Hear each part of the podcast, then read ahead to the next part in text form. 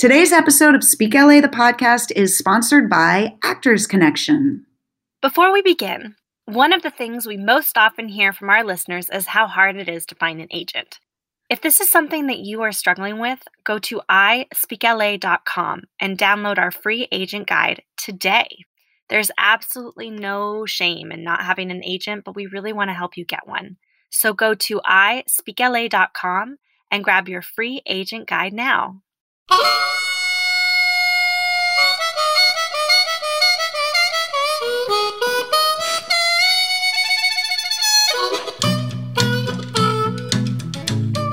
Hey, Kim. Hey, Jen. How are you? I'm good. I'm excited. I'm excited I to talk to. Joe Morton today. I'm so excited. Broadway star, Tony Tony nominated actor. I mean, it's really really such an honor. Yeah, and he's so fluid. You know, he moves through. He, he moves from theater to film to TV, and in this way that is just so effortless. And um, I'm excited to hear how he how he does that. I also loved him on Scandal. I just Oh my god, right? It's so great on Scandal. Yeah, it's it's really exciting and in addition to being such an amazing actor, he's done so much towards pushing for diversity in Hollywood. I mean, for decades and and really making a difference. So yeah. That's I- He will continue to as well, which is Yeah. exciting. yeah. Yeah. Such an honor. Such an Anyway, how are you? How are you while we wait? How how am I? Well, How are you? well, Jen, Jen, I am Yes. fantastic. I, I was thinking about things that I love in LA, and I was wondering. Mm. I was thinking to myself, what does Jen love about LA? Oh, Yeah, thank you for asking. What do I love about LA? I love so many things in, about LA, but um, I think I'm just gonna I'm I'm gonna um, I'm gonna be a little trite and and cliche, or I'm I'm gonna I'm gonna dare to have people think it's trite and cliche, and perhaps it is, and just and just go ahead and say the weather. You know, I uh, yeah, I I always feel sort of embarrassed saying that because it, it does feel like such a simplistic thing to say. But when you live here year after year and you wake up to that shining sun, Uh, you know, 300 and what, I don't know, 30 days of the year, and uh, you don't have to make plans around what the weather might be. You know, you don't have to say, like, well, we'll have a birthday party outside on that day if it doesn't rain Yeah. because you're pretty sure it's you know not going to um, that's uh, you know, again, it it, it seems uh, it seems pretty trite, but I think it's something not to be taken for granted. So that's something I I really appreciate about about this great city. it, it is. It is. The Yeah. weather is really. It is something else, isn't it? Thanks for not judging me. I never judge you. I love you so much. All right. How old were you when you officially decided to become a professional actor? I think I was 20 because I left college early. Um, I got sort of fed up with university and what was going on, and went into the city. So I just uh, I was a junior in, in in college when I left when I had started. And in which city did you get your start? Manhattan, New York City. What was your first job, acting or otherwise? Um, it was a play uh, at the Brooklyn Academy of Music uh, called Christophe. Uh, it was a play by about uh, Henri Christophe. It was part of the um, revolution in Haiti uh, with uh, Toussaint uh, L'Ouverture. I played a character, I believe, named Richard, who was his lieutenant. So that was my very first gig. And did you know anybody in the entertainment business at the beginning of your career? No, I sort of came in to the city not knowing anybody. I, I, I, I, I think yes, uh, a friend of mine from school. He was a year ahead of me. Had already graduated, so we shared an apartment on 155th Street, I think. And how much of your career was spent in Los Angeles? Gosh, uh, a great deal of my career was spent in Los Angeles. Um, uh, we did Equal Justice there, um, of course, Scandal, and uh, the, f- the number of films that were done there. So more than half of my career has probably been spent in in uh, in LA, and I've been doing this over 50 years. So Wow. And if you had to sum up LA in one word, what would that word be? traffic. oh my gosh, yes. Traffic. I mean, you know, I love I love working in LA. I I have to say I'm not a big fan of living in LA. Um, it's just that there's no, and I mean, here on the East Coast, especially here in New Jersey, uh, you know, I can get in my car, go into the city, I can see a play, I can see a movie, I can go to a, a museum or an art gallery, whatever. LA, you know, you've got to give yourself an hour to an hour and a half to get to any place. and then if you want to enjoy yourself, that is, if you want to have a couple of drinks, then you can't drive. You have to take an Uber. Uh, so it just gets very complicated in LA. Traffic is really perfect. Joe, we are so excited to have you. Thank you so much. Very excited to be here. This is uh, this seems like it's going to be a lot of fun. Yeah, so. yeah we've, been, we've been looking forward to this. So, hey. Um, oh, and happy birthday to you, Camille. We I, we share a birthday. I know. We're we're Libra. We're the Libra. There you go. We're bringing in go. the Libra season. You I know. I, I, think this is such a special treat too that we get to do this the day after our birthdays. The yeah. day after, right? right, and we're another one of us seem to be hungover. So there you go. That's a celebration in and of itself. there you go. There you go. Um, I would love to start at the beginning and just hear, uh, you know, kind of how, you know, at what age did you were you were you very were you a kid when you decided, you know, I think I might want to be an actor when I grow up, or did it happen later? And just tell us about kind of the the beginning stages, if you would. Uh, I was not one of those kids who thought he was going to be an actor when he grew up. Uh, my dad was in the military, so I thought that's where my life was going to go.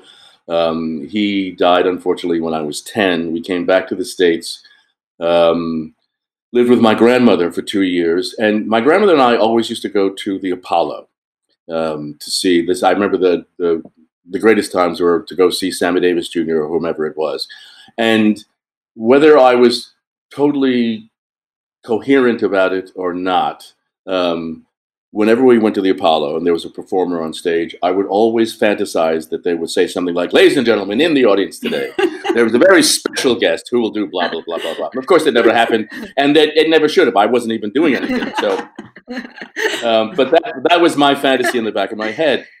Uh, and then by the time I got to high school, uh, I began um, playing guitar and writing songs and, and you know, got into a band on the weekends so I'd have weekend money and then by the time I got to college, um, I actually entered college as a psych major. Mm. Um, and then the very first day of orientation, they took us around the campus to show us what it'd be like. And then they took us into the theater to show us a skit about what our first year might be like. Um, and when the skit was over, I literally could not get up out of my seat. And it had nothing to do with what I saw. Uh, I don't even remember what they did exactly.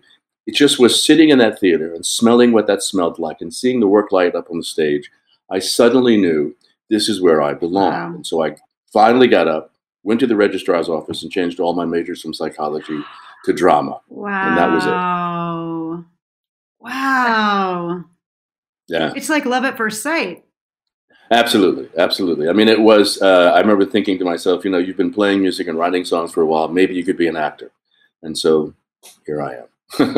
I know what you mean by that smell too. That smell is yeah. such a special smell in the theater. Yeah. It really yeah. is. It's something that, and and it's interesting. You know, I would I would say that you have a career that most actors would just when they envision what a career in as an actor would look like, I think they would want your career. Like you move you move so effortlessly from theater to film to TV. I mean it's it's really it's really amazing. Do you find that you have a favorite medium um, within the tra- trajectory of your career and what it the theater the theater will always mm-hmm. remain mm-hmm. sort of home and, and and and where I feel uh, the greatest challenges and the greatest amount of love. I mean, uh, we I had great teachers. Um, um, it's funny, I had great teachers, and yet uh, uh, the fact that I wasn't allowed to do very much in college, because back in those days, you know, I was this is the '60s. You know, there were color codes, and you know, so you can't play this part because your cousin is white or the girlfriend is white or whatever. Right. So we went through all that stuff, and I finally just blew up and said, you know, screw you, I'm out of here. Um, but as I said, I had some really wonderful teachers, and they taught us um, methods that would easily move from the stage to the screen. Uh, and uh, fortunately, because I had no experience anyplace else before I got to college, I believed everything they told me, and thank God I did.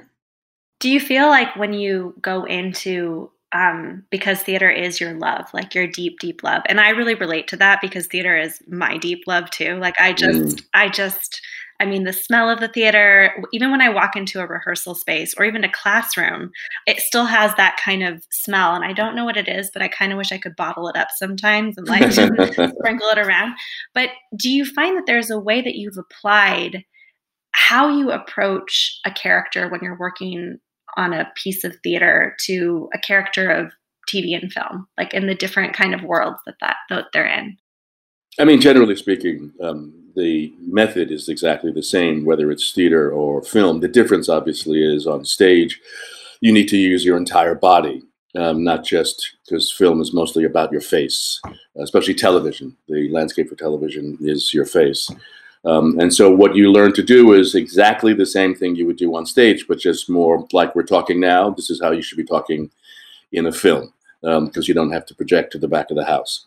Um, so essentially, that's what makes it simple for actors who've been trained the way I've been trained. I mean, the perfect example is um, all the actors that I worked with in Scandal. All of them were theater actors, mm. every single one of them, and it made communicating uh, with each other a lot simpler. It made uh, the way we approach the scripts um, all, all, the same. The idea behind a theater actor is that you're supporting the script. You're not supporting being a star or being some mm-hmm. celebrity or an you know so you're not fighting over who's going to get into the makeup room first and all that crap so so that's so so that that's my um, uh, most comfortable atmosphere scandal was just tremendous it's just because we were really really all on the same page it was an amazing i love that distinction of uh, you know it, it, people that are really in it to to be an actor versus people who um, you know, are kind of in it for more the maybe the stardom or the celebrity factor of it. And I think that's something that's probably pretty important to figure out mm. when you're just starting out. You know what you're what you're going for. And you know what? And that's exactly right. Yeah. Um, uh, that was one of the te- things that our teachers taught us, which was know why you're doing this mm-hmm. particular job. If you're doing it for money, just say I'm doing it for mm-hmm. money. Because for a while, that's how I was working. I would do a film or a television show so that I could afford to do theater or that I could afford to do a, an independent film. Um, but that is correct that you have to know why it is you're doing what you're doing. Um, from why do I want to tell this story to why do I want to work with this actor or this director? Right, right.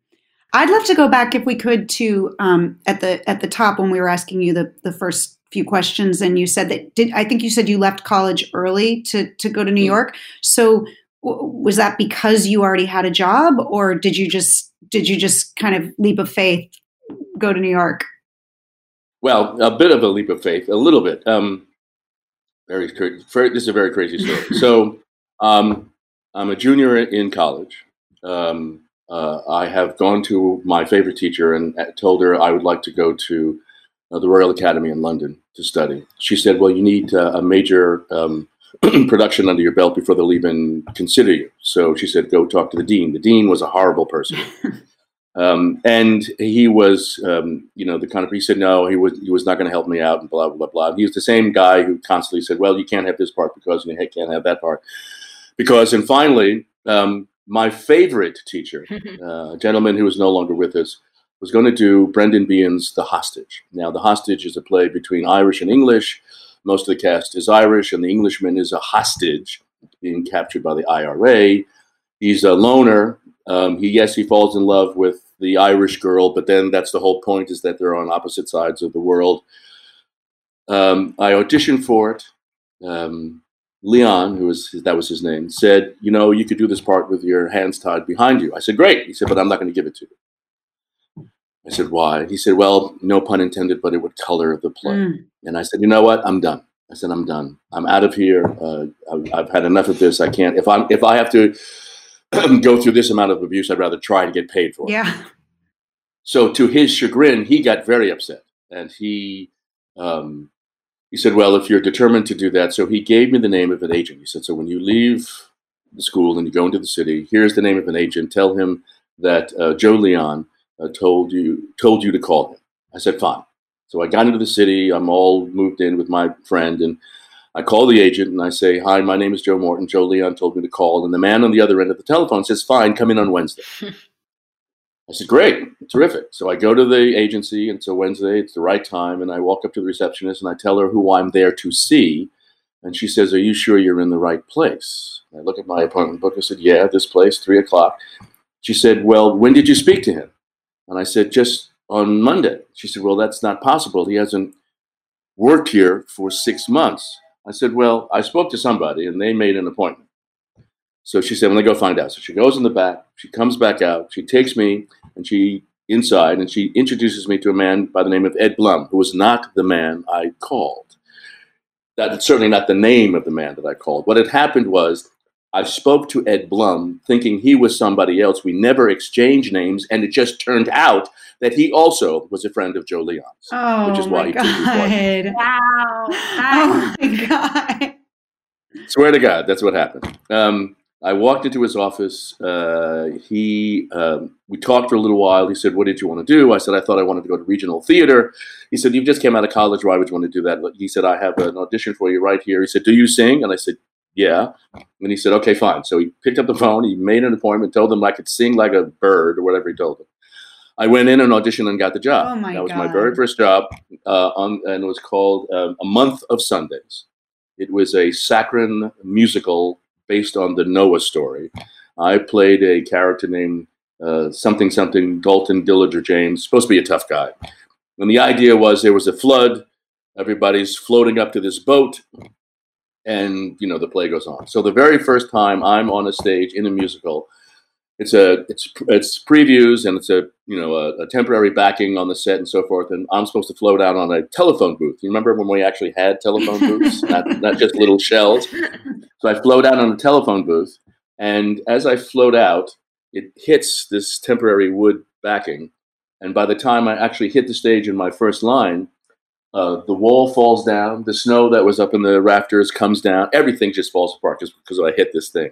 And of course, I'm a young, stupid actor, so I keep doing it until finally uh, one of the producers in the audience stands up and stops the production and and um, you know apologizes and says something happened. We'll put it back together and we'll start again. So when they did that, and they came back out. I got an ovation, so I can actually say that on on my very first play, I got a standing ovation for doing absolutely nothing.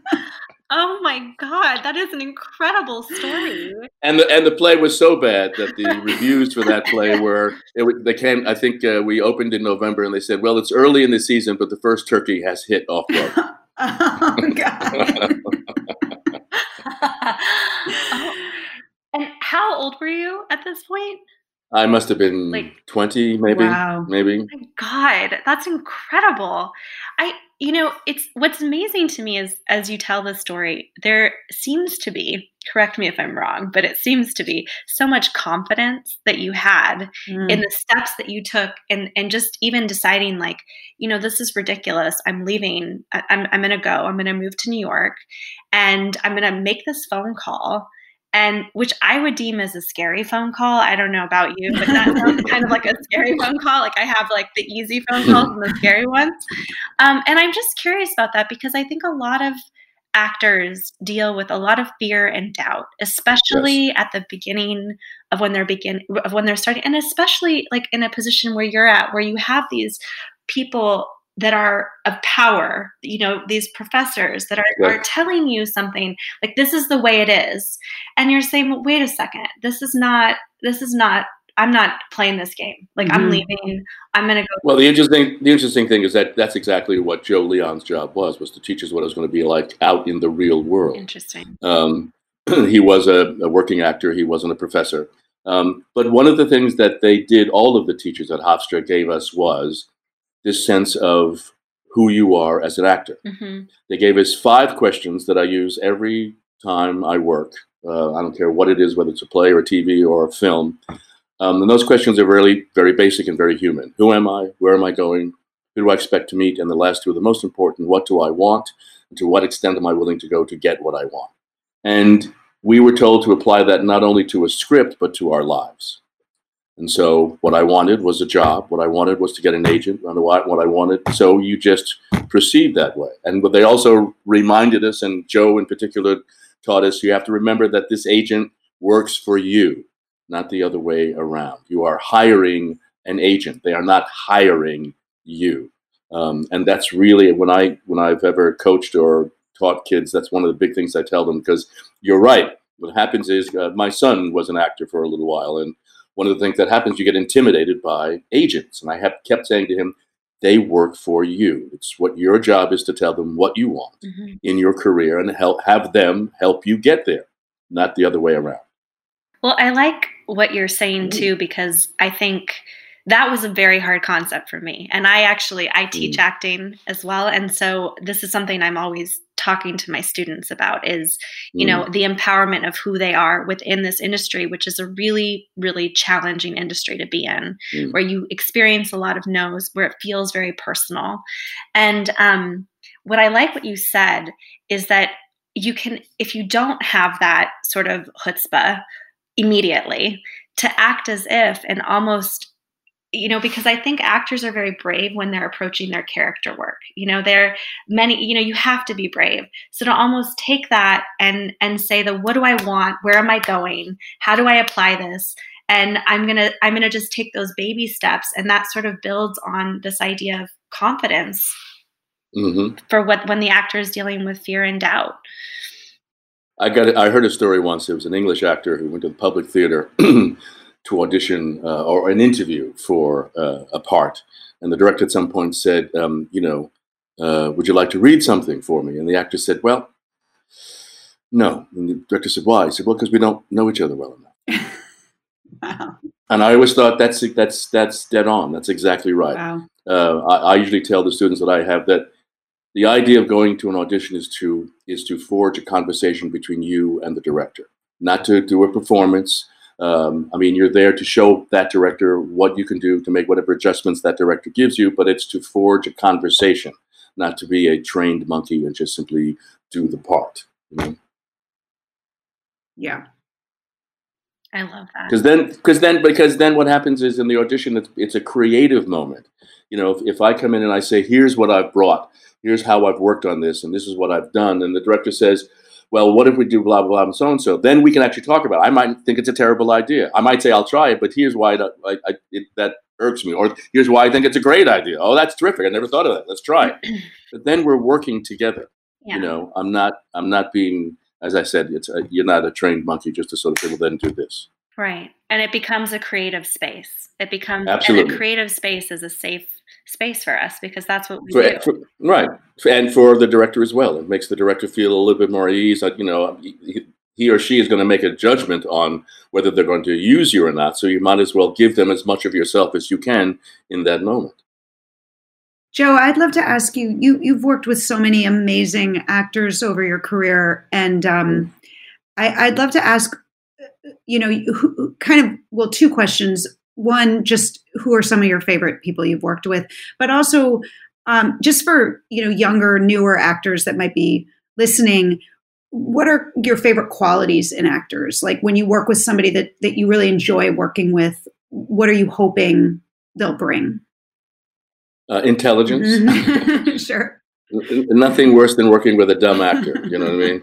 And i say that i mean i say that all the time. I you know i tell students you know um, even though you're studying acting, make sure you're a well-rounded individual. Study other things, you know, go to the museums, go to the, you know, find out about your history and all that kind of stuff. Because what happens, all that informs the work that you do. I mentioned Scandal before, and I think over this broad career, um, I think that was one of those moments where I just was in heaven. Um, I actually, even the way it worked out, I was meant to do um, uh, um, Romeo and Juliet on Broadway. Mm. Um, and I'd only gone out to LA to to do Scandal, which is another one of those crazy things. Um, only to do Scandal for the six episodes that she hired me for, and even that came about because I went out to LA. It was you know pilot season, you know uh, pilot season.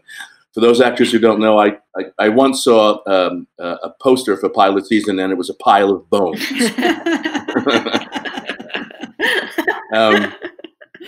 So I went out for pilot season, um, and and most of my career, I actually very deliberately um, decided to play mostly good guys because you have to remember when I came up, it was the '60s, and a lot of the characters that were being offered to black men, in particular, were all boogaboos of some sort. Mm-hmm. And so I, I was that guy who said, "No, I'm not going to do that, and I don't care how much money you offer me."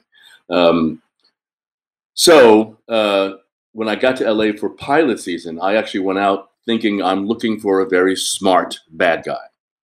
The phone I hadn't seen Scandal. Um, uh, I saw then I started watching it on on the computer, and I thought, oh my god, this is wonderful. I I wonder if there's a way I can kind of find to do some sort of you know six episode arc or whatever it is, and before I even could pick up the phone to call my agents to get that started, the phone rang. It was my agent saying that ABC and Scandal called to talk to me about doing the show. I thought, oh my God. And I just, I literally just said that to myself. Um, wow. Long story short, basically, um, Shonda talked me out of going back to do doing Romeo and Juliet. But what she did instead is she then began writing me, writing for me all of these monologues. The beginning of season three, when I came back, and my very first scene was, you know, a three-page monologue. I thought, oh, this is great. Okay. um, so I got the opportunity in that in that show to feel like I was on stage, even though I was in front of the camera, mm-hmm.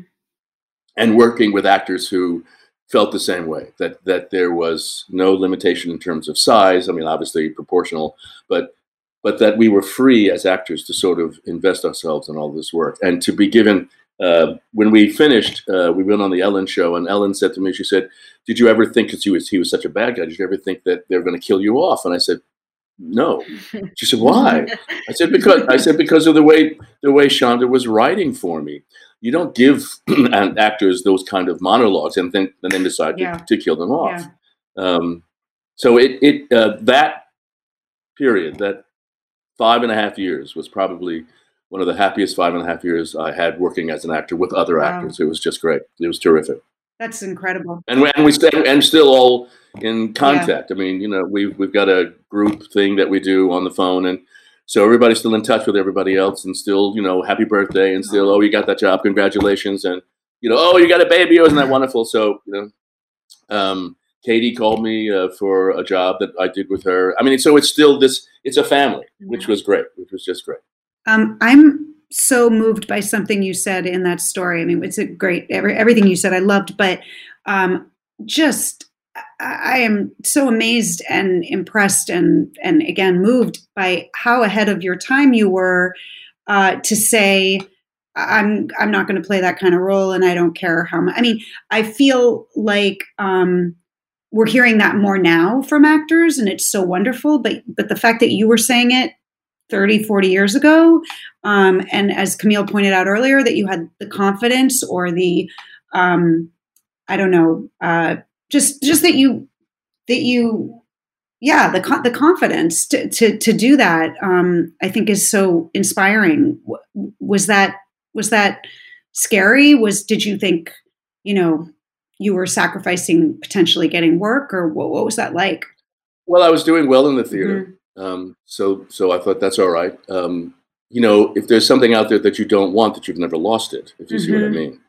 Um, and for me, my when uh, my father's job in the armed forces was to integrate the armed forces overseas. That meant when we showed up at army posts, we were only one of two fa- black families on the post. Mm-hmm. So a lot of my youth, uh, up until I was ten years old, was standing up for myself. Mm was stand was being in a place where there are a lot of white folks out there who did not want us to be where we were.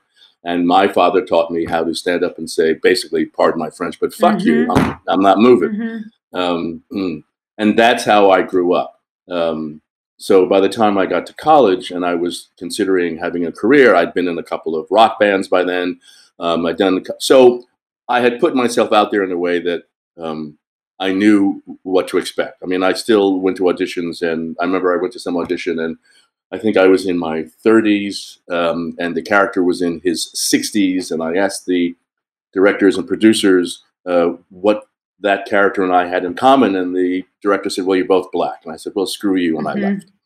Um, but a lot of my career was doing just that, not taking any kind of you know, um, guff from anyone and not allowing it to be done to anybody else. Uh, I went to an audition and a friend of mine went in and was in front of a very famous director. And the actor who went in was a gorgeous actor with beautiful, deep voice and very articulate. And this director said, Well, can't you just be a little bit more black? Can't you talk like a black person?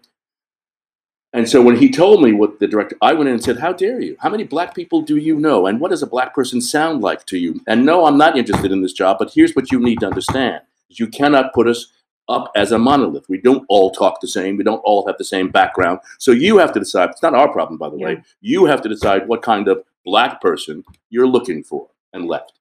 And I spent most of my career doing exactly that. Do you feel like there has been change in the industry over the span in that regard or do you do you see change do you i mean what what is your thought on on that um years ago you never could have gotten something like black panther shot that never would have happened right, um, right. the the the ongoing myth of course was that there was no foreign market for black film which right. is still part of the uh, the thing today. Um, um, but that is a change. The fact that there are um, more real roles for Black people as real people, both on television and in film and in the theater, is a huge change from when I started. Uh, it was always, uh, to some extent, depending on what the project was and where it was, it was always a fight of some sort. You'd always have to go in and battle for yourself. I mean, I did an audition for a director that I loved, and I ended up getting the job but I had to convince him that it was okay for a black man to play this part uh, of a lawyer.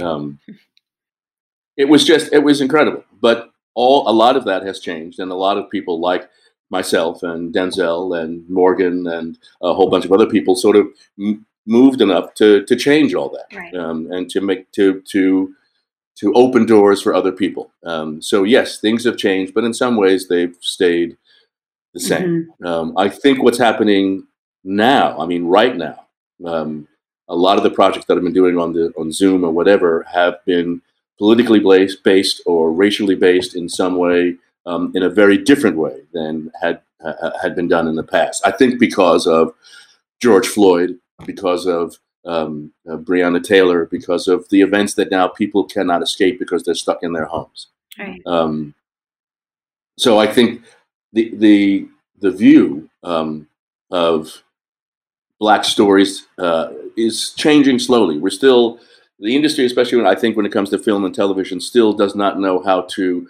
market anything other than um, projects that have to do with race. If you know, if you do Black Klansman, and I'm I'm not denigrating Black Klansman, I thought it was a wonderful film, but it is about the race, the racial divide, and and Hollywood knows how to market that. If it's simply a story about black people and their lives, they had no idea how to do it, and they find it very difficult. Mm. You know, we are sadly um, just about out of time, but I, I just want to I just want to correct something that I said a minute ago because I was I was searching for the right word as you were talking before, um, and I said that it showed a lot of confidence, and I'm realizing it's more that it's it's it shows I think a great moral compass or uh, just a standing up for what's right i think which is what we should all be doing you know absolutely yeah, and i absolutely. just um it's just really inspiring to to hear you say that so thank you for thank you for sharing all that um i'm sad to have to end the podcast because i feel like i could you know sit here and listen to you for hours um and i know camille feels the same we we always end with um by asking our guest uh, if they can share something that we call an LAism, which is something that you have found to be unique about the city of Los Angeles. Um, uh, I, when I read that, uh, one of the things that I think I read in that little thing was that somebody said, whenever it rains, everybody runs inside. right. Uh, one of the last times I was in LA, it hadn't rained in LA for a very long time. I mean, a very long time. We were sitting in a restaurant, it started to rain, and everybody ran outside. it was like some phenomena was happening in the world of Los Angeles, and it was rain. So there's that, and then the only other time, the only other thing I can think of was this is uh, I was very young and I was out in LA, and it snowed in Malibu. Wow. But I mean, I no, I mean like a dusting. Yeah, yeah. you know, it wasn't snow; it was a dusting. And I turned on the TV and I watched the the news, and it just made me chuckle. L.A. drivers were like, "Oh my God. And I thought, what the hell is wrong with you? I, I, I, have to say, I do feel that way with rain, where when it rains in LA, I think, wait, I want to read a book, but I want hot chocolate. Yeah, oh, yeah, I want to watch the movie. What are the things I can right. do in the short amount of time? We're chilly. Yeah. Right, right. Because you just don't get to have it that much. Yeah. Those are perfect. Those are perfect. Yeah, we get we get very thrown off by any weather in Los Angeles for sure. Well, because you don't have weather in right, Los Angeles. Right. you know, it's it's a, it's a constant spring, yes. you know, or or or early fall, whatever. Yeah. Um, I mean, it used to chuckle, uh, make me chuckle. Uh, you know, I'd be on the set or getting ready to walk the set, and you'd see the crew, you know, wearing those quilt vests yeah. and and uh, Uggs boots, and I'm thinking it's 65 degrees. What's wrong? it's so true. I know we we try to dress like for winter as if we're sort of pretending that it's happening. Well, yeah, I guess if you pretend there's weather, it feels like there is. You know I mean? but, then, but I have to say though, in LA, at some point of the day, you're going to be dressed incorrectly. Yeah, it's so at true. At some point in the day, yeah, it's so true. The, the, the desert true. drop at night. I've been caught many times. Yeah, yeah, yeah. I mean, you wake up in the morning, it's cold. It's hot in the afternoon, and it gets cold later at night. Right, right. You know? it's so crazy. Joe, thank you so much for for being with us today. This is this thank has really been thank you. wonderful. Yeah. Yes. Thank you. Thank you. Thanks so much for listening to Speak LA, the podcast. We want to be able to bring you more episodes like this one, but we can only do that with your support. So please take a moment to rate, review, and subscribe to Speak LA, the podcast. For more information on Speak LA, go to ispeakla.com. That's ispeakla.com. This episode of Speak LA the podcast was sponsored by Actors Connection. Actors Connection offers free resources, including valuable online programs. For more information, go to actorsconnection.com and sign up for their e blast today. Our sound engineer is the very talented Dan Lenard of HomeVoiceOverStudio.com. My name is Jen Jostyn. And I'm Camille Thornton Olson, and we are the founders of Speak LA. You can find us at ispeakla.com. See you next time.